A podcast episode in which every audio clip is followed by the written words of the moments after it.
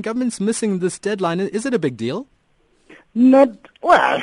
Not a very big deal. I mean, I did say to someone, I think uh, one of your uh, colleagues, that it, it, sounds more like a Y2K scare. You know, uh, the reality is we need to understand what does this deadline mean.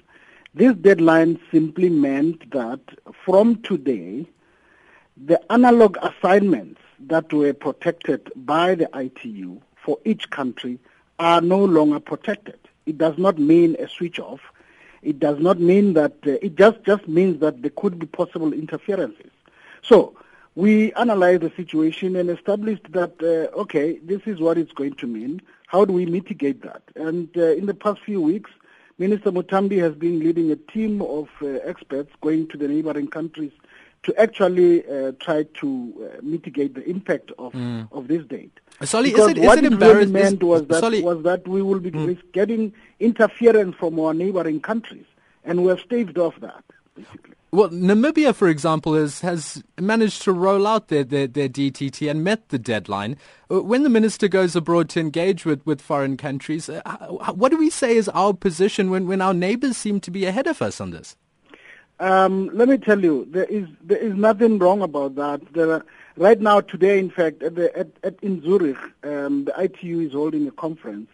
You'll be amazed that they are saying there's more than 71 countries that have not even started uh, in the region one that were supposed to be to be to be at this point today.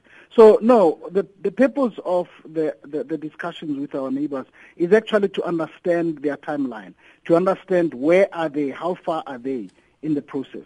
Remember, in terms actually, South Africa is very far ahead because we already are having what is called dual illumination, which means our infrastructure is ready, um, and our regulations are ready, our policy is ready. What is left is simply uptake, in fact, because we cannot roll out the set-top boxes because one broadcaster has taken us to court, and we are held back from uh, being able to roll out the set-top boxes.